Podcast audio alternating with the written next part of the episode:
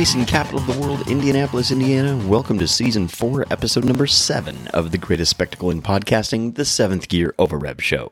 As per usual, I am your host, Kevin Krauss, and this week's show is going to be a rather unique kind of departure from our norm, where we typically interview some fantastic guests. We do race reviews, race recaps, uh, anybody and any anyone that's involved in the in the motorsports industry, uh, which is part of the reason why my good friend and co-host, Mr. John McGrath, is not with us this week. This is going to be kind of a solo show, and you'll know why here in just a moment. But before we get into that, I want to first of all give our sincere apologies to all of our listeners worldwide for the lack of a show that we didn't have last week, which would have normally been our regular drop date, and you'll you'll understand why here in just a moment. As many of you race fans know, especially those of you uh, older and IndyCar fans, you'll know the name Unser very, very well, particularly Mom Unser. Uh, Mom Unser was very instrumental and involved in her boys, Bobby and Al, and the entire Unser family's racing careers. You may remember that iconic jacket from the early 70s when there was the tire war going on between Goodyear and Firestone, where they had the jackets that said Fire Year or Goodstone or something like that, where it was like half of one jacket and half of another. Why do I bring that reference of Mom Unser up, you know, thinking even to her her famous chili recipe that she would make every May for for the Indy 500. The reason I bring that reference up is because these last couple weeks uh, in in my family personally, we've we've lost an icon in our family, the matriarch of our family, my mother, the, an amazing, incredible woman. My wonderful mother, Donna Krauss, passed away on April 7th after a long battle with dementia and then Alzheimer's. Now, I, I don't bring that up to make this show uh, kind of a, a, long history lesson of all the, the great things that mom did for me, but I do bring that up because this is a racing show, and my mom, like Mom Unser, was very, very involved in my racing career, whether she liked it or not. So rather than go down the road of, you know, the horrible tragedy of, of her loss and the and the big shoes that she's left behind to fill uh, from a, a, very small woman that was a lot of energy in a in a tiny package. I, I say that because I would like in this episode just to kind of share some stories of mom's involvement in my racing career, just to kind of give you a little perspective and to, and to pay tribute to this incredible woman that I've been so blessed to have as my mother. So with that said, gang, let's get right into it, shall we? You know my my passion and my interest in in racing started a long long time ago even before i can remember and i guess you know even though we're talking about mom this this particular show uh, my passion and interest in racing was started by her father my grandfather who was a world war ii uh, bomber co-pilot o- over europe in in germany in particular Back in the day, he did all the timing and scoring out at State Fair Park in Milwaukee, which is actually where I grew up about 20 minutes from there. And in the, the mid to late 60s, you got to remember, folks, that back then, it's not like now where the drivers' wives were, uh, you know, accompanying their husbands and, and boyfriends and so forth onto pit lane and sitting up in the pit stand, the timing stand, and had headsets on and that sort of thing. Back then, the drivers' wives weren't allowed in the pits. It's I know it's kind of hard to believe, but the drivers' wives weren't allowed in the pits. So typically, what they would do is all the drivers' wives would gather in the infield, and they would put a picnic blanket down, and they would tell stories and share recipes and do all those kinds of things. So back when I was just a wee little baby, my mom would go often enough to the fair park in Milwaukee typically the week after the Indy 500 because then that was the tradition, right? You went to Milwaukee the week after the 500. Well, she knew most of the drivers' wives and would sit on a picnic blanket in the middle of the infield with Mrs. Foyt and Mrs. Unser and Mrs. Ruby and Mrs. Andretti and, you know, all of those drivers' wives. And she would take me with. And quite literally would pass me around as as a baby to all of the women that and the driver's wives that she would sit with, and they would comment, and she will t- she would tell this story up until her dying day, just a, a couple of weeks ago, that you know she, you know, they all thought you were the cutest, sweetest little kid, and then right after that, she'd turn around and say, she'd say to me, she goes, "So what happened?" but uh, that was kind of where it all started. Is kind of in that in that little that little sorority, I guess you could call it, of, of the drivers' wives and, and people that were close to them. And from there, I, I also vividly remember this must have been probably around 19 I don't know, 70 or so. And uh, still it was uh, of the era where most of the guys the drivers the mechanics whatnot they would wear white t-shirts and white pants and they were all you know full of dirt and grime and grease and that sort of thing. Well i remember in the infield at milwaukee one year i don't remember exactly the year but i saw a group of guys standing around in a big circle you know kind of congregating together and i was like well something's going on there. I gotta find out what it is you know being a curious little kid. And so i kind of horned my way in between these these grown men's legs and kind of pushed my way in to see what was going on. And lo and behold, I'd managed to push my way right into the middle of a driver's meeting. so I guess the die was cast from there, you know. And then years later, you know, my grandfather was again he being the the impetus for my my passion in motorsports took me to Indianapolis, the Motor Speedway, for the first time when I was ten years old, and we just went for a number of years to watch qualifying, and we would camp right there on Georgetown Road, right by the creek, out of the back of his Mercury Grand Marquis station wagon, and I thought it was the coolest thing ever to to ride down from Milwaukee to Indy in the back of that station wagon. That was powder blue with the wood paneling side. So a lot of great great memories from that. So that was that was kind of the very beginning of of my involvement in motorsports, and, and mom being right there uh, as part of it, and kind of facilitating that who knew that years later she would probably have rued that decision, if you know what I'm saying. So moving forward, back uh, back forward to the mid to late 80s in 1987, I decided that I was going to take a shot at this motor racing thing to see if I had any any skill for it. So I saved up my pennies and I put myself through a racing school up in Canada. At the time, it was called the Spenard David Racing School, and they had a great program where you took a three day class, and you know if you did well, you would get kind of a scholarship to go on to the runoffs, and if you did well at the runoffs and won that, then they would sponsor you in their school racing series, and if you won that, then they would sponsor you in their in the Canadian Formula Ford uh, 2000 Pro Series, which at the time was huge. They would have 40 plus car fields, the whole deal. So I saved saved up my pennies and, and nickels and, and all that stuff, and certainly the exchange rate was very favorable, and went to the Spenard School in 1987, and unbeknownst to me, my mom and dad had made plans to come visit me while I was up there and surprise me. And they showed up, I think it was on the last day of that three day school. And ironically, well, I shouldn't say ironically, but I did wind up winning the school. That was where I got my first taste of success, right? I, I won the school and got to go on from there. I got a scholarship from Canadian Tire and General Motors of Canada, Motomaster, the, the whole deal. But uh, what I didn't know until after I finished that three day program and won that my, my mother told me that my grandfather had told her to never let me go race because it was just too dangerous. But at that point, the horse was out of the barn, shall we say. that, got it started. So then the following year, I hooked up with a gentleman uh, outside of Elkhart Lake that took me under his wing, and it, we worked out a, a, kind of a rent to own deal on a, a, Formula Ford 2000. It was a 1983 Van Diemen, and he showed me how to do the alignments and the tuning and the setups and all that kind of stuff. So that was that was really where the racing stuff started to gain traction, and I thought it was unbelievably cool and, and amazing. And I'm so grateful that that mom and dad chose to surprise me because I did not know that they were coming. So very, very cool memory there. And there's, the, you'll probably see some pictures on the promos of parts of those scenes. But if we move forward a couple years from there, when I was actually racing on my own and doing all my own work, had, you know, my own truck and trailer, and then I had a shop and I was doing all my own prep work. And that's the very same 83 Van Diemen. I was racing in the SCCA June sprints up at Road America, which for those of you that don't know, in Sports Car Club of, uh, of America Racing, that's probably the second biggest event of the season outside of their runoff competition at the end of the year. So it was at Road America, obviously my my fa- one of if not the favorite racetrack of mine in all of North America. But in the June sprints, for those of you that are familiar with Road America, they tell you all about the kink, right? The the infamous kink, and that was before they had put the motorcycle chicane in there. But supposedly, supposedly, the kink was able to be taken flat out, and I hadn't quite gotten the bravery yet to do that. So I was closing in on it. I was getting closer and closer to taking the kink flat, and I was a little bit past halfway distance in the race, and I think I was kind of running on my own. But I decided, you know, I was gonna I was gonna take the kink flat.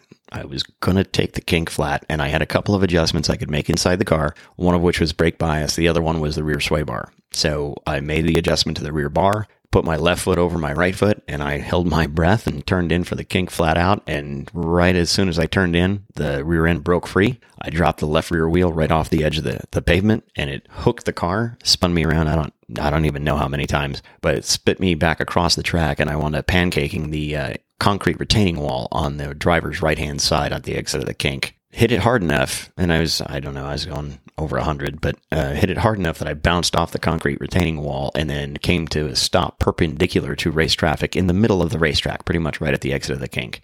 And I'm thinking, oh shit, I'm I'm done now. I'm going to get T-boned. This is going to get ugly. And I didn't know where the traffic was. I didn't know how close the leaders were to where I was. So I stayed in the car till the end of the race. Because in my mind, I was in the safest place I could be, right? I had a full roll cage around me. I was strapped in. If I got hit, at least that was better than trying to run to the other one of the other sides of the racetrack and wind up getting hit like a deer or a turkey or something like that. So and then at the end of the race, the corner workers came up to me and they're like, Why didn't you why didn't you get out of the car? And I'm like, Are you kidding me? I don't know where these guys are. I don't know.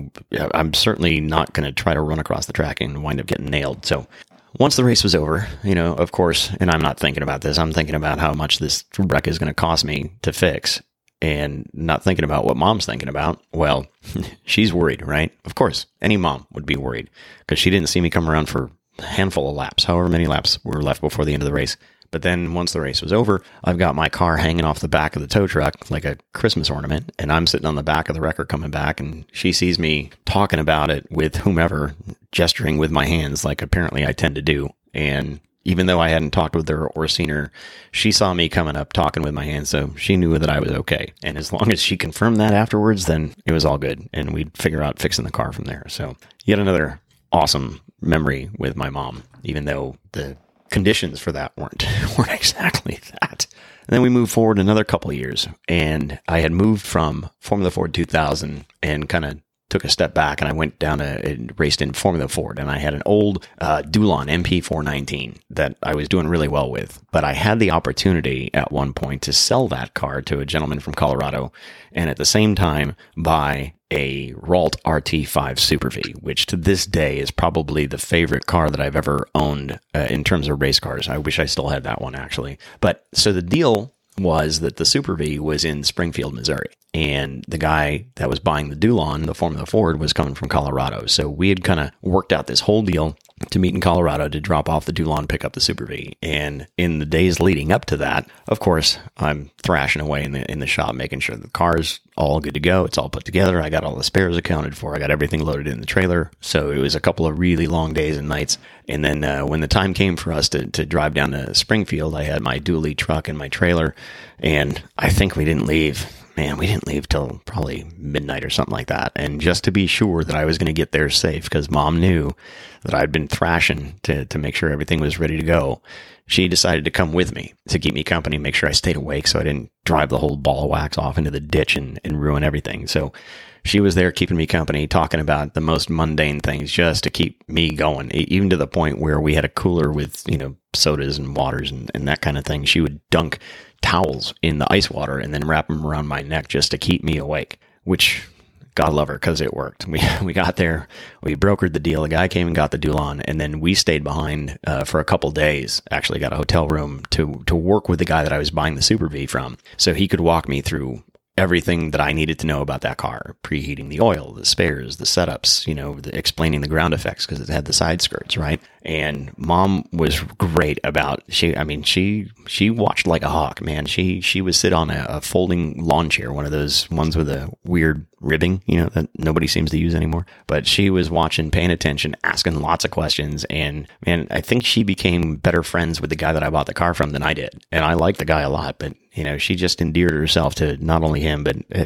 everybody that she's come in contact with over the years. So thank God, Mom, uh, for you keeping me awake and, and getting that deal done. Because once I got that Super V, that's that's the car that I won my very first race with, and it happened to be at Road America. So I was obviously grateful for a lot of things there, but Mom in particular. And then uh, the last time, the last time mom got to see me drive was in 2006 when I had the opportunity to do my Indy Lights rookie test. And that was at Chicagoland Speedway. And at the time, I had been working as the assistant track manager at the Autobahn Country Club there, right there in Joliet. And the track, uh, the Chicagoland Speedway is right across the street from it.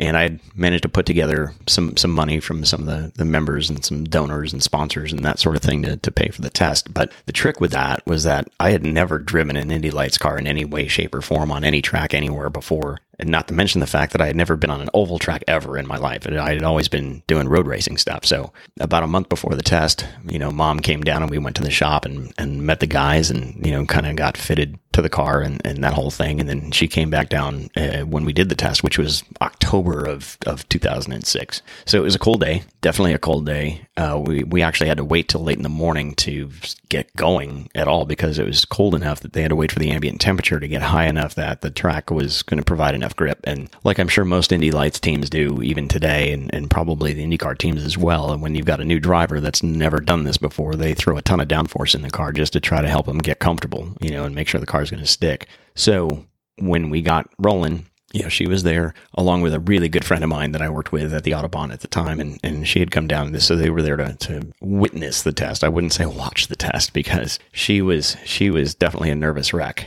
to the point where, and, and my mom was a smoker, right? She was definitely a smoker. But I tell you, between her and my friend, they sat in in my friend's Mini Cooper and probably smoked a couple of packs of cigarettes just in the couple of hours uh, that I, I did my rookie test. But you know, she was she was flipping out in listening to, to the sound of that car going 200 miles an hour around Chicagoland Speedway, and there too, you know that was that was one of those that I was not comfortable with, and a couple of a couple of IndyCar friends of mine t- said the same thing. The first time they they got into one of those cars on an oval, man, their their brain and their right foot were not in sync about keeping that thing flat because it did not feel good. So I had to kind of work to the point of you know kind of harkening back to that that kink accident uh, some years earlier at Road America and put my left foot over my right and just keep it down. And thank God I did everything that they asked and passed my rookie test, and so I got I got my Indy Lights license, and and I'm glad glad that nothing happened because had I crashed that car, I had zero insurance. So if I'd have balled that thing up, I'd have been paying for it probably even still now. So, uh, but that was that was the last time Mom got to see me drive. Unfortunately, she she never got to see me race in the uh, old Grand Am series or in my Pirelli World Challenge or uh, World Racing League uh, events. So I'm sad that she wasn't able to see that, but I definitely kept her updated and, and she was very proud. And uh, that makes me happy to know that she was proud of my accomplishments. And, you know, thanks to, thanks to her constantly pushing me to, to do more and be more and, and not settle you know, I've been able to carve out a pretty solid career in this motorsports gang, uh, game for, for a long time. You know, I taught at the Bondurant School for a number of years. As I said, I was assistant track manager at the Autobahn Country Club for a few years. I'm in my, I think, 12th year now teaching for the AMG Mercedes Driving Academy and my third, I think it is, with both uh, Porsche as well as Lexus. And now I've also got some opportunities to host and MC for the McLaren Group, which I'll be doing actually this May for the 500, which ironically, mom would have been 78 this May on the 27th second. She she just didn't quite make it for that one more trip around the sun. So she was 77 when she passed. But our standing joke in the family over all these years, because I've obviously become very passionate about the speedway and the 500 itself. But almost every year when I was when I was not living in another state, I would almost inevitably be gone on either Mother's Day or her birthday because I was at the Speedway. And even though she gave me shit about that, she understood and she supported that. Even though, you know, she always had her reservations, but she knew that I was I was still going to do it anyway. And I I did everything that I could to, to mitigate the, the, the risk and, and invest heavily in, in the, the best safety equipment and that sort of thing. So kind of a long a long couple of stories there but i just felt like rather than again rather than go down the road of you know all the the things that that mom taught me both you know intrinsically and and even the little lessons that of, of things that she wanted me to do that i hated doing at the time have all come back and and i can't I can't possibly thank her enough, and certainly we'll we'll miss her every day. You know, is this past Saturday on the twenty second that we waved the checkered flag for her for the last time and, and said goodbye for the final time. But I encourage you all to try to appreciate the people that are are in your life and support you and kind of have your back, kind of no matter what, because you know, whether it's a mom or a dad or a brother or a sister or a child or whatever, you just have no idea when that last day is going to be there. So try to appreciate it before they're gone and appreciate them before they're gone. So with that said, folks, we're going to throw the checkered flag on this episode and be sure to come back in another couple weeks time. We will be back on our regular schedule as we get into the month of May and get prepped for the Indianapolis 500 with some race reviews and some catching up to do along with some uh, some new guests. But uh, as we say that Uh, one more time, Godspeed, Mom. I love you so very, very much. And thank you for all that you've done for me. So, again, Mama Krauss, this is a tribute to you. Thank you. She was 77, passed away on April 7th. So stay tuned for the latest in the greatest spectacle in podcasting. See ya.